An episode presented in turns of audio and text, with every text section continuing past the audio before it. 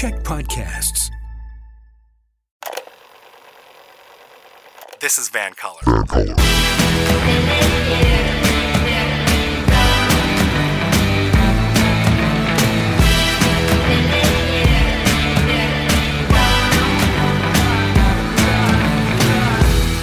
Hey folks, my name is Mo Amir, and this is Van Color, British Columbia's bona fide culture and politics TV talk show right here on Check and Check Plus. We're also on YouTube and wherever you listen to your podcasts. Tonight, we're launching a new segment right now. I'm going to take your complaints directly to the government and you can judge their answers for yourself. So let's get into it about affordability. From gas to groceries to a roof over your head, things are getting increasingly expensive in BC. So what is our provincial government doing about it? Our first guest is here to answer your concerns. She's the twice elected BC NDP MLA for North Vancouver Lonsdale and since 2020, BC's Minister of State for Infrastructure, a Van Color fan favorite. She is Minister Bowinn Ma, and this is the complaint box. Oh. Bowinn, are you ready? I am, Mo. Complaint number one. BC has the highest gas prices in North America, which includes 70 cents per liter in BC NDP gas tax cash grabs. Why isn't your government providing immediate relief to British Columbians by suspending these taxes, which would result in an automatic 30% discount at the pump? You know, Mo, this is one of those issues where good politics and good policy sadly don't line up. While cutting taxes is a politically popular move for governments to make, economists warn that it's actually unlikely to reduce the retail price of gas that people pay at the pump. What would happen instead is that the public would give up critical revenue that is used to support road infrastructure, public transit, and other services, while gas companies just increase their profit margins to make up the difference. Gas companies don't need our help making money. That's why we've taken a more targeted approach by providing low income climate tax credits and rebates to drivers through ICBC. We can make sure that people and families, not oil tycoons, get to benefit from the savings. Hmm. So let's talk about government spending. Complaint number two a million British Columbians do not have a family doctor. Schools across BC need major upgrades. Our cities need more non-market housing. So with these overlapping crises of unaffordability and lack of access to basic services, why is your government spending a billion dollars on some museum in Victoria instead of investing in people? The BC Royal Museum is an important public asset that hosts over 800,000 visitors a year. It is also a public asset that has come to the end of its useful life. It sits way below sea level, it isn't seismically safe, and has asbestos everywhere, creating a risk to people that we can't take. It's also just one of literally hundreds, thousands of projects and initiatives that we've undertaken for British Columbians since the beginning. Creating a system of care for mental health and becoming the first province in Canada to decriminalize addictions. Building up a universal childcare system and reducing fees for tens of thousands of families opening 28 new urgent and primary care centers and hiring nearly 30,000 additional healthcare workers, leading the province through a pandemic and catastrophic damage to our highways and much, much more, all while also building schools, hospitals, housing, childcare, and transportation infrastructure at a rate never before seen in this province. Our BC government is currently undertaking the single largest capital infrastructure investment program in BC history with nearly $28 billion of investments underway. 30,000 new childcare spaces, 32,000 new social housing units, two SkyTrain extensions, a new tunnel to replace the George Massey, a new bridge to replace the Pattullo, 80 major school projects active right now, and hospitals in communities across the province. Mo, you're right about the need for housing security and access to healthcare. Those issues are so important to people and families, as is knowing that your children are safe when they go to school or visit a museum. And that's why we've been focusing on all of these issues since the beginning. Complaint number three brass tacks. Your party has been in power for five years and things are more expensive. Facts. Why is the BC NDP making life increasingly unaffordable for British Columbians? It's okay to feel frustrated, Mo. We've gone through a lot in the last few years. A global pandemic, a toxic drug crisis, wildfires, heat waves, country countrywide high housing prices, leaving people struggling to find a home, an extreme climate event that cut off fuel and devastated our highways.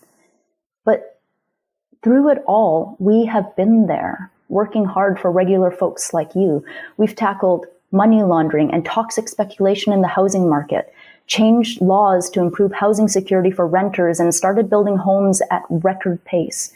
We fixed ICBC, eliminated MSP premiums, expanded pharmacare coverage, made transit free for kids under 12, lowered childcare fees for tens of thousands of families.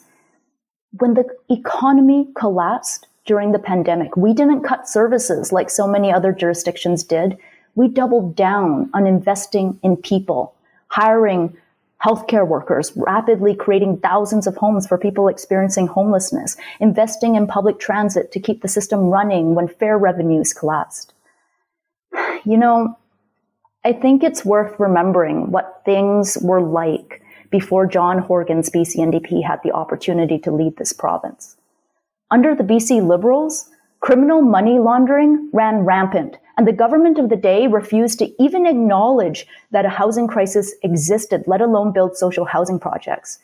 They refused to invest in new hospitals, fired thousands, thousands of healthcare workers, slow walked seismic upgrades, and closed 250 schools while ignoring the childcare crisis, allowing ICBC's deficit to balloon out of control, and the scandals selling land to their friends, public contracts to big donors. Is there more for us to do? You better believe that there's more for us to do. But since the beginning, we've been working hard for you. And I'm 100% confident that we're, our province is in a better position today than we would have been under the BC Liberals. And Mo, I think you know that too. well, hey, Bowinn, you might be the most skilled communicator in the BC legislature, but I'll let British Columbians decide for themselves. Thank you so much for being the first guest, maybe the only guest on the complaint box. Oh. Folks, that was BC Minister of State for Infrastructure, Bowinn Ma.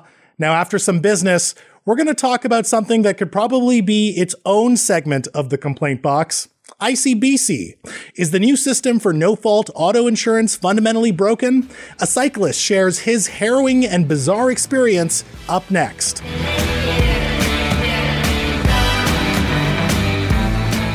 Welcome back to This is Van Color. My name is Mo Amir. And let's go on a journey. Imagine a beautiful summer day. You're cycling in your city when a Mercedes runs a stop sign and hits you. You're rushed to hospital, so seriously and permanently injured that you require metal rods to put your bones back together with no end in sight in terms of surgery and physical rehabilitation.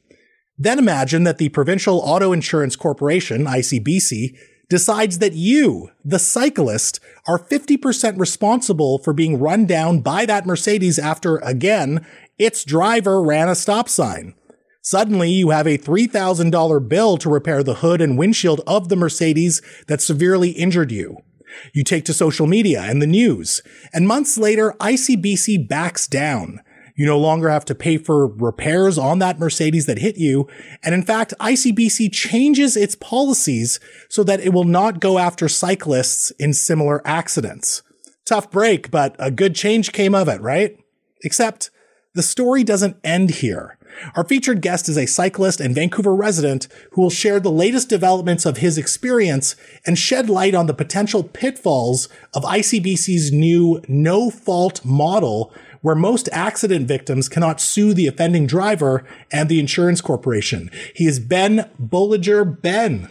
Hello. Nice to see you. Uh, nice to be here. You seem to be in good spirits. I, I, I am in good spirits, yeah. So I want to pick up the story where I just left it off. Sure. You filed a Freedom of Information request, an FOI request, yeah. to get information on your specific case and the claim. What did you find out from ICBC? Yeah, so under this no uh, fault system. There's no real recourse in terms of challenging ICBC's assessment of fault uh, in the court system.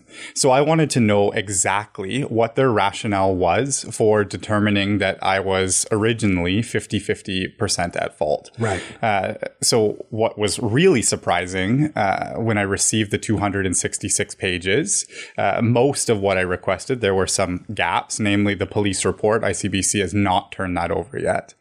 Uh, but when I received that package of information, the piece that really stuck out for me was that the uh, police report, the witness statements, and ICBC's own claims adjuster back in October deemed that the driver uh, ran the stop sign and that there's no way that my injuries, the damage to the vehicle, could have been so severe uh, if the driver had stopped. Right. so then why were you found 50% responsible initially? Yeah, this was overruled only a few days later by the claims adjuster's manager, stating that because there was no dash cam in this situation, uh, it would be very difficult to prove that uh, that uh, situation. Wait, so there was no dash cam in the car of the driver. Correct. So now it was 50% your fault. Correct.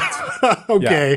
I couldn't Right. make this up. Yeah. I, I mean, it is just so out there. Yeah. And it speaks, I think, to the black box that really is ICBC. They determine who they decide uh, to interview as witnesses. I know based on the information provided, they did not interview all of the witnesses in my case. Hmm.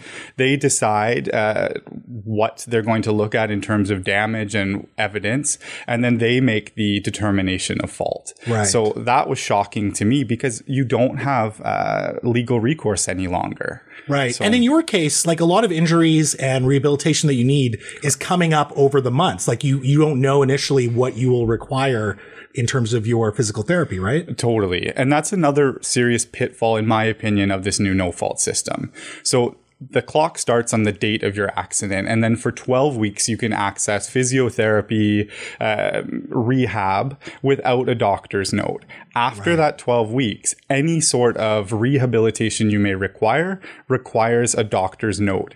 I mean, so many British Columbians don't have uh, family physicians or a care team that they can just easily access. In my particular case, my injuries were so severe, my right arm was completely immobilized for eight weeks with those rods. Wow. So I couldn't start physiotherapy until about nine weeks after uh, I had some of that metal taken out. Yeah. So the it just doesn't work for someone that's been seriously injured. So to me, it sounds like this is less of an isolated case where maybe it was adjudicated incorrectly, but it sounds like it speaks more to a systemic problem with this no fault model. I believe so. Uh, one of the questions that I was asking from the get go when I received that $3,800 bill for the repairs to the vehicle that ran a stop sign and hit me was how many other people has this happened to since the no fault system came in? Right. And I kept asking, kept asking. And then the uh, date that, or the day ICBC made the announcement that they would discontinue that. They also dropped that there were 65 other vulnerable road users who had received bills uh, to repair damages to the cars that hit them. And, This is cyclists and pedestrians as well. a scooter operator and a skateboarder as well. Wow. Uh, now, keep in mind, those 65 fall into a very narrow uh, definition or bracket for ICBC. It means that the uh, vulnerable road user was killed, uh, seriously injured, or there was uh, not enough evidence as decided by ICBC Right. so that it's 50 50 at fault. Wow. So, pretty uh, alarming, I would say, considering that we don't have access to legal recourse anymore. Yeah. We can go through the Civil Resolution Tribunal right on that website. Uh, it discourages you from bringing a lawyer. I mean, I'm not. I don't think they would throw a lawyer out, but Right. I mean that is they are really pushing you out of the legal system uh, and into these other mechanisms for resolving these things. And mo- there's no option for pain and suffering pay anymore.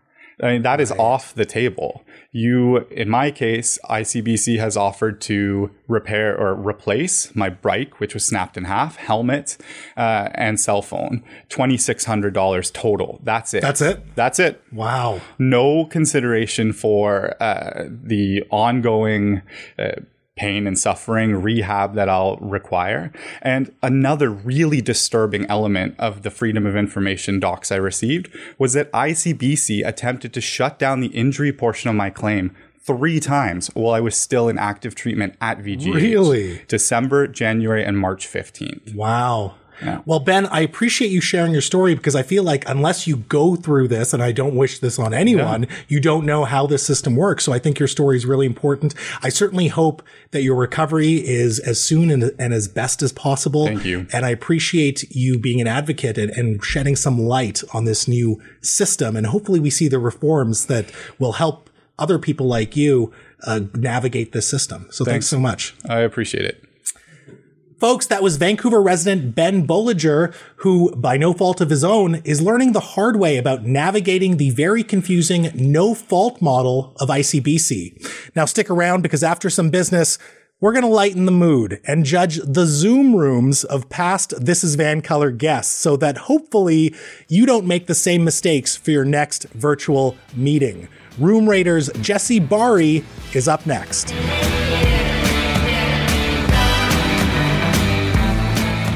Welcome back to This is Van Color. My name is Mo Amir, and we're going to wrap up tonight with a guest who has spent the COVID 19 pandemic raiding your room, your Zoom room, your Skype station, your remote workplace as presented in virtual meeting software. She, along with former White House staffer Claude Taylor, are the authors of the book how to Zoom Your Room, Room Rater's Ultimate Style Guide, which is out June 21st. Going global from Port Moody, BC, she is one half of the Room Rater Twitter account, which has over 400,000 followers on Twitter. She is Jessie Bahrey. Jessie, what a pleasure. Hi, Mo. I've been waiting to meet you for so long. We've been talking about it for a while. Okay, so you've never rated my room because I don't like to publicly post it. I'm one of those people that just has the white background, nothing else. That's- yes, that's that is my Zoom room. But I've go- I'm going through your book. It's very detailed, and it's very detailed in terms of how to stage the perfect Zoom room. So, broad strokes, how do you make the perfect virtual meetings, Zoom room, Skype room? What are the basics? We tried to make it something easy for anybody to be able to do um, without a lot of time and money involved. So there's probably five or six things that are very basic. The first one is lighting. Okay. Everybody gets that wrong the first few times. usually the usually they need to add a lot more light. Yeah. Um, but too much light is also just as much of a problem. Right. I'll drown you out. Yes. Yeah. So we talk about um, ring lights, lamps, any kind of lighting can be used. Um, doesn't have to be elaborate or expensive. Um, the second biggest mistake people make is the camera height um, or whatever device you're using. Um, we call it the nostril view. We don't want to see your nostrils. Um, use um, I've used in some of my uh, interviews um, stack of books. Right. Just keep whatever device it is at eye level. Yeah. Just don't want to see that. Yeah. Because people aren't seeing what's behind the camera. exactly They're just seeing exactly what's in frame. Yeah. and act, it's the quickest and easiest fix like you see a lot of the people and it's just if they just raise the camera a couple inches it would be fine yeah. I hate it when they do just like chin. All Yeah. you see is like a big face and a lot of ceiling or, or wall behind Yeah. them. But yeah. Yeah. Okay. so take a picture of yourself actually Okay. right and just um have or if you have somebody in the room you can have them take a picture Yeah. the i would say the third biggest one was like i mentioned don't be a hostage uh, don't, That's my style. Don't sit in front of a blank wall. Put something behind it. It can be wallpaper. It can be photographs. It can be art. Just something. See, I just wanted all the focus to be on me. Yeah, that's kind of narcissistic. Too. Well, guilty. I'm just kidding. you would be a hostage. We would consider you a hostage. So we had some fun with that, with the, um, the, you know, offering to rescue the people that were clearly being held hostage against Yes. their will. Um, this might sound obvious, but clutter. right. It just organize it, clean it up. Nobody wants to see your clutter. Nobody wants to see dirty laundry. It sounds, you'd be surprised at how many people. We've seen a lot. Um, the um, other one is do not organize uh, your books by color. Oh, okay. Yeah, so it's big in the design world. Apparently, you can just make a, a artistic statement of books. You know, all the pink ones and blue ones together. Um, I've always believed that nobody wakes up one morning and says, uh, "I feel like reading a pink book today." like, I understand that it's it's pretty, Yeah. but no librarian in the world is going to be good with that. So Clashing colors are in right now too. yeah, Yeah. yeah. But it it looks like you're doing it for display rather than that you've actually read them. Right. Okay. Um, so that's a big one. And um, we always say add a plant or a succulent. Mm-hmm. Um, a lot of times it's just for the color, but I also work in the industry. so buy a plant or a succulent. okay. Um, a little self promotion there too. yeah, Perfect. of course. I love it. Can we rate some Yeah. past This is Van Color guests Yep. and you can rate their rooms? Okay, let's start with the big boss himself. Let's start with Premier John Horgan. He was on the very first episode of the show. Yep. How would you rate his room? He- uh, flags are always points. yes. Um, the lacrosse stick is a really nice touch. He needs a lot more light. okay. So um, as you can see, it's uneven, and he needs to add a ton, but especially to the right. Um, he would be an eight. Um, in a close election year, we would probably rate him a nine. No bias. oh, sorry.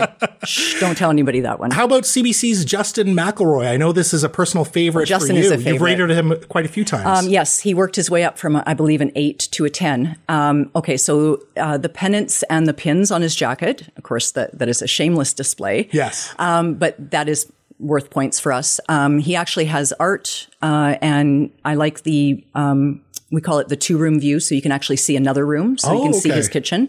Um, for him, he needs to bring the plant out because the plant's kind of hidden. Right. We always want to see the plant. And for him, he would have to get, um, I would have to take two points off because he's not wearing a bathrobe. It's kind of a long story. we prefer the bathrobe. okay, so and a room within a room in your Zoom is good. Yes. Okay, perfect. Yes. Angus Reid Institute's Shachi Kurl. She's actually one of our favorites to do. Uh, her rooms are always good. I think we've given her probably three or four tens.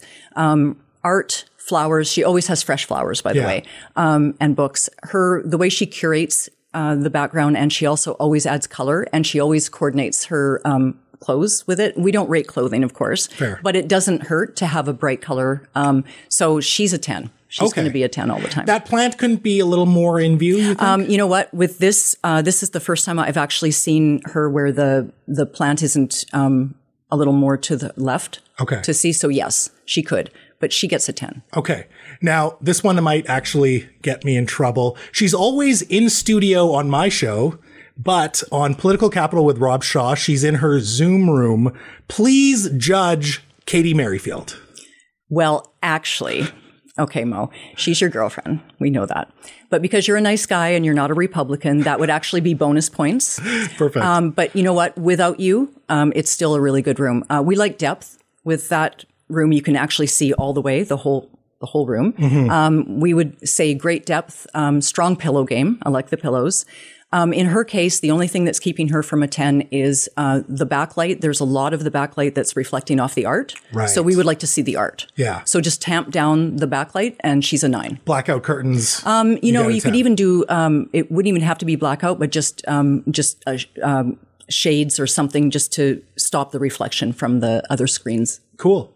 Now, coming out of the COVID 19 lockdowns, hopefully coming out of COVID 19 pandemic Oh, in general, oh. do you think this legacy of staging the perfect room for your virtual meetings, do you think that will continue on? Do you think people will be more conscious in the future? Well, we hope so, mostly because we don't want to see Keith Baldrey's old room. Nobody wants to see that. Sorry, Keith. Shout out to Keith Baldry. Sorry. Um, you know, I think it is here to stay just because I think um, Zoom is here to stay. Absolutely. I think that a lot of uh, offices are going to a hybrid anyway, and a lot of people aren't going back. People are choosing not to go to jobs where they have to commute. So I think we will be around for a while, and I think that we have raised awareness about what things look like behind you as well. So hopefully Here to we'll stay. be around. Yeah, Love it. would be good. Jesse, this was a pleasure. Thank you so much. Thank you.